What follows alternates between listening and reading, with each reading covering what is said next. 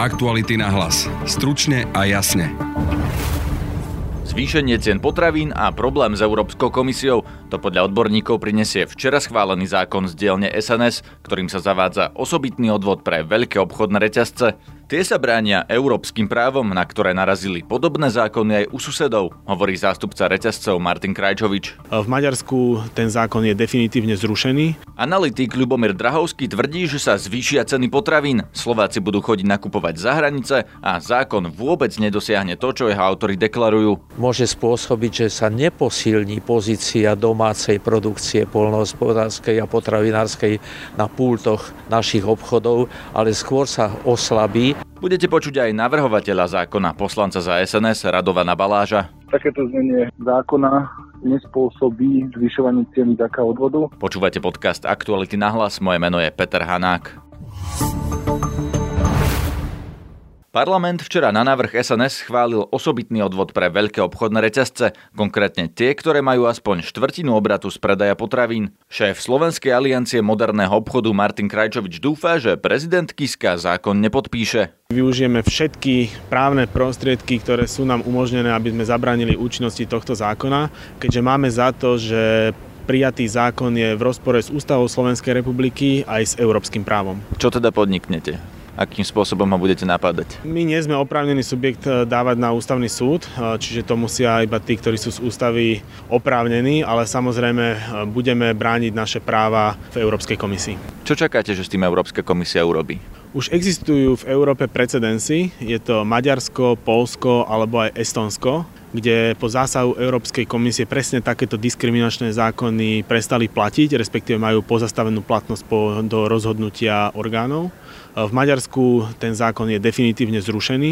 V Polsku je vydané predbežné opatrenie, e, ktoré má za následok, že zákon nie je vykonávaný až do rozhodnutia e, Európskeho súdu. A dokonca v prípade estonska mesta Tallinn, e, kde mesto Tallinn toto nariadilo niečo, nejaký takýto podobný, podobnú daň, tak Európska komisia rozhodla, že nielen mesto musí vrátiť prostriedky, ktoré vybralo, ale ešte musí zaplatiť aj úroky. Zdražajú potraviny? Proti zákonu o osobitnému odvodu sa naozaj zdvihla vlna kritiky zo strany odborárov, zamestnávateľov, ekonómov, eh, všetkých rôznych analytikov aj právnikov. Všetci zhodne tvrdili, že bude to mať za následok zvýšenie cien potravín. Za Slovenskú alianciu moderného obchodu môžem povedať, že tie rizika sú širšie a môže to mať negatívny dopad nielen na spotrebiteľov, ale aj na zamestnancov v obchode a aj dodávateľov vrátane tých slovenských. Pýtam sa skôr na to, čo, čo ten zákon prinesie v praxi. Či tie veľké reťazce, ktorých sa to dotkne, budú mať drahšie potraviny a ostatní nie? Týka sa to reťazcov, ktorí dokopy majú podie, vysoký podiel e, predaja na trhu na Slovensku. Aby si to možno poslucháči lepšie predstavili, tak 2,5% odvod je normálna nepriama daň, eh, aby si to mohli možno predstaviť, je to ako forma DPH. A teraz, ak si pozrieme všetky príklady, že ak sa DPH na potraviny zvýši, premietne sa to do ceny alebo nepremietne? No pochopiteľne premietne, preto sa pýtam, či sa to premietne iba v týchto štyroch reťazcoch. Eh, samotný zákon by mal platiť pre 6 až 8 reťazcov, eh, podľa toho, čo aj hovoria predkladatelia. Uh, opakujem, že dokopy tieto reťazce majú veľmi vysoký podiel predaja na trhu. To znamená, že ja dnes neviem povedať, ktorý reťazec koľko zdražie potraviny alebo ako inak si to premietne do nákladov. Eh, je to obchodná politika každého z reťazca samostatná. Môže sa stať, že si to nepremietnú do cien, ale že si to iba odkroja zo zisku a ľudia budú platiť rovnaké ceny? To by platilo, keby ten zisk bol vyšší ako odvod. Ale dnes na Slovensku zo 43 maloobchodných reťazcov iba dva majú vyšší zisk, ako je nastavený odvod, pretože tento, táto daň z potravín sa nebude platiť zo zisku, ale z celého obratu. To znamená, že uh, sa zdaní celko, zdania sa celkové tržby. E, to znamená, že každý reťazec, ktorý má nižší zisk ako 2,5%, čo je 41 zo 43 reťazcov na Slovensku, e, by automaticky išiel do straty. Musí robiť nejaké opatrenia, aby z tej straty vyšiel von, aby znova podnikal v zisku. To, čo vlastne bolo napadnuté v tej Európskej komisii v iných štátoch, to je to, že je to diskriminačné, že sa to nevzťahuje na všetkých rovnako, ale iba na vybrané, vybraných obchodníkov? Áno, je to vlastne selekcia obchodníkov, ktorí platia a ktorí neplatia. A teda zvyčajne vždy to má charakter ten, že je to zamerané na zahraničné spoločnosti, čím je to vlastne zjavne diskriminačné a považuje sa to za nepovolenú štátnu pomoc pre domáce firmy. Toto bol prípad výrazný v Maďarsku hlavne. Zaražajúce však je to, že samotná legislatívna sekcia úradu vlády upozornila vládu Slovenskej republiky, že práve e, tieto zmeny, ktoré presadili poslanci, prinášajú selektivitu, prinášajú nepovolenú štátnu pomoc. Vymenovali tam konkrétne prípady, ktoré sú už precedensami v rámci e, Európskej únie a zhodli sa na to, že je v rozpore s európskym právom. Napriek tomu poslanci e, tento návrh schválili. To bol Martin Krajčovič, ktorý zastupuje veľké obchodné reťazce. Čo spôsobí tento zákon, som sa pýtal aj odborníka, obchodného analytika Ľubomíra Drahovského. V prvom rade treba povedať, že ten zákon deformuje trhové prostredie na Slovensku. Vytvára určité výhody pre niektoré obchodné spoločnosti a na druhej strane diskriminuje druhej spoločnosti, ktoré na to budú doplácať. Podľa môjho názoru samozrejme ten e, zákon nebude mať na Slovensku dlhodobú platnosť, pretože nesplňa kritéria Európskej únie o tvorbe trhového prostredia a tým pádom, ak sa obrátia niektoré obchodné spoločnosti na Európsku komisiu, tak dĺžka trvania toho zákona bude taká, ako je v Maďarsku. Európska komisia po sťažnostiach obchodných spoločností v Polsku aj v Maďarsku stopla platnosť toho zákona. V praxi podľa vás sa zdvihnú ceny? Samozrejme, každý rozpráva, že sa zdvihnú ceny. V prvom rade je treba povedať, že sa spraví určitá nerovnováha vo formovaní cien. Domáce obchodné spoločnosti, ktorých sa tento zákon nebude dotýkať natoľko, sa budú snažiť dodržať určité, určitú cenovú hladinu, aká, aká je. A nadnárodné obchodné spoločnosti, keď nebudú môcť iným spôsobom si vyriešiť svoju hospodárskú situáciu, tak samozrejme pristúpia k, zvýše, k určitému zvýšeniu cien. Ovšem to zvýšenie cien nebude nejaké tragické, bude skôr principiálne. Ale čo je jedno úskalie, takéto jednanie môže spôsobiť, že sa neposilní pozícia domácej produkcie polnohospodárskej a potravinárskej na pultoch našich obchodov, ale skôr sa oslabí, pretože tie veľké dovozy, veľkí producenti ostatných krajín dokážu vyrábať lacnejšie, ako dokážu vyrábať domáce potravinárske spoločnosti. Takže ten zákon podľa vás nespôsobí to, čo zamýšľal, teda že zvýhodní slovenských výrobcov a predajcov pred tými veľkými sieťami? Eh, mňa zaražalo, že tá samotná príprava zákona prebiehala veľmi rýchlo, obišla normálnu diskúziu, tak ako má v každom kultivovanom štáte byť. Išlo to iniciatívou poslancov a táto iniciatíva vlastne obišla ten normálny kolobeh toho, ako sa majú schvalovať zákony. Pýtam sa skôr na tie dôsledky. Oni teda zamýšľali, že vlastne to má zvýhodniť Slovákov pred veľkými sieťami. Stane sa to alebo nie? tí predkladatelia e, im išlo skôr o to, aby brnkli na určitý populizmus. Aby logika veci bola ponížená nad filozofiou populizmu, čo všetko sa pre spotrebiteľov robí. Ak tomu správne rozumiem, tak zavede sa odvod pre veľké reťazce a teda by mali mať drahšie potraviny a tým pádom Slováci by si mali nakúpiť u menších predajcov lacnejšie potraviny. Stane sa to alebo nie? Nie, tí nebudú mať drahšie potraviny.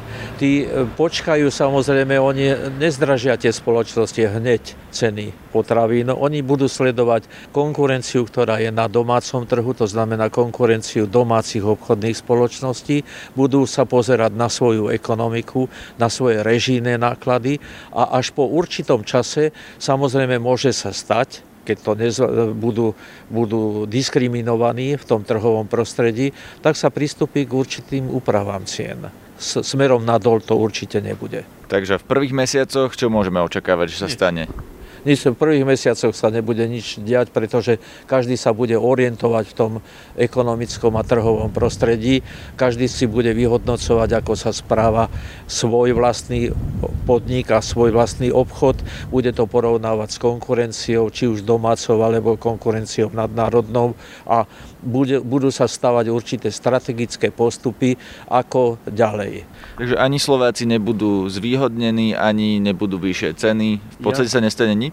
Ja skôr predpokladám, že ak spotrebiteľ na Slovensku zistí, že sa môžu hýbať ceny, tak sa znova rozbehne na cezhraničné nákupy. To, čo sme už pred dvoma rokmi tu na mali a postupne sa tomu zabránilo, môže sa stať, že znova budú parkoviska v Heinburgu a v podobných obciach v Rakúsku preplnené, znova budú v Deri, Mošoň, Maďorovari preplnené parkoviska Slovákmi a doplatí na to samozrejme ten slabší na tom trhu, to je domáci obchod.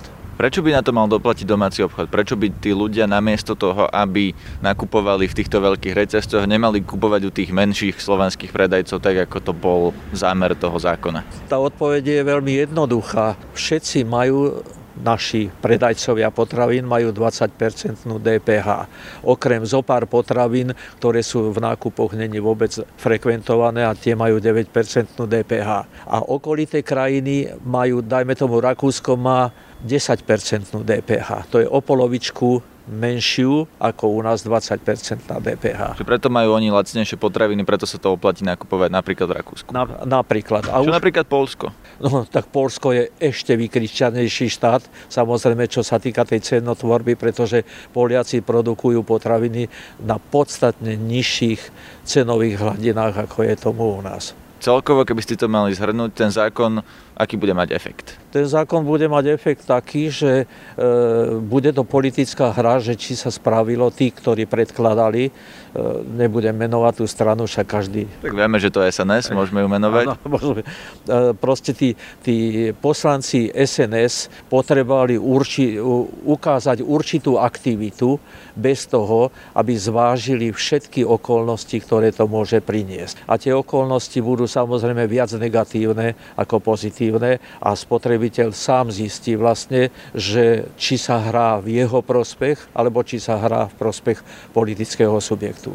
Oslovili sme aj predkladateľov zákona z SNS. Poslanec Radovan Baláš tvrdí, že cieľom zákona bolo získať peniaze pre ministerstvo pôdohospodárstva, aby mohlo podporovať slovenských potravinárov. Hovoril s ním kolega Martin Slis. Takéto znenie zákona nespôsobí zvyšovanie ceny taká odvodu a takto napísaný zákon, návrh zákona nespôsobí ani zatváranie prevádzok na Slovensku.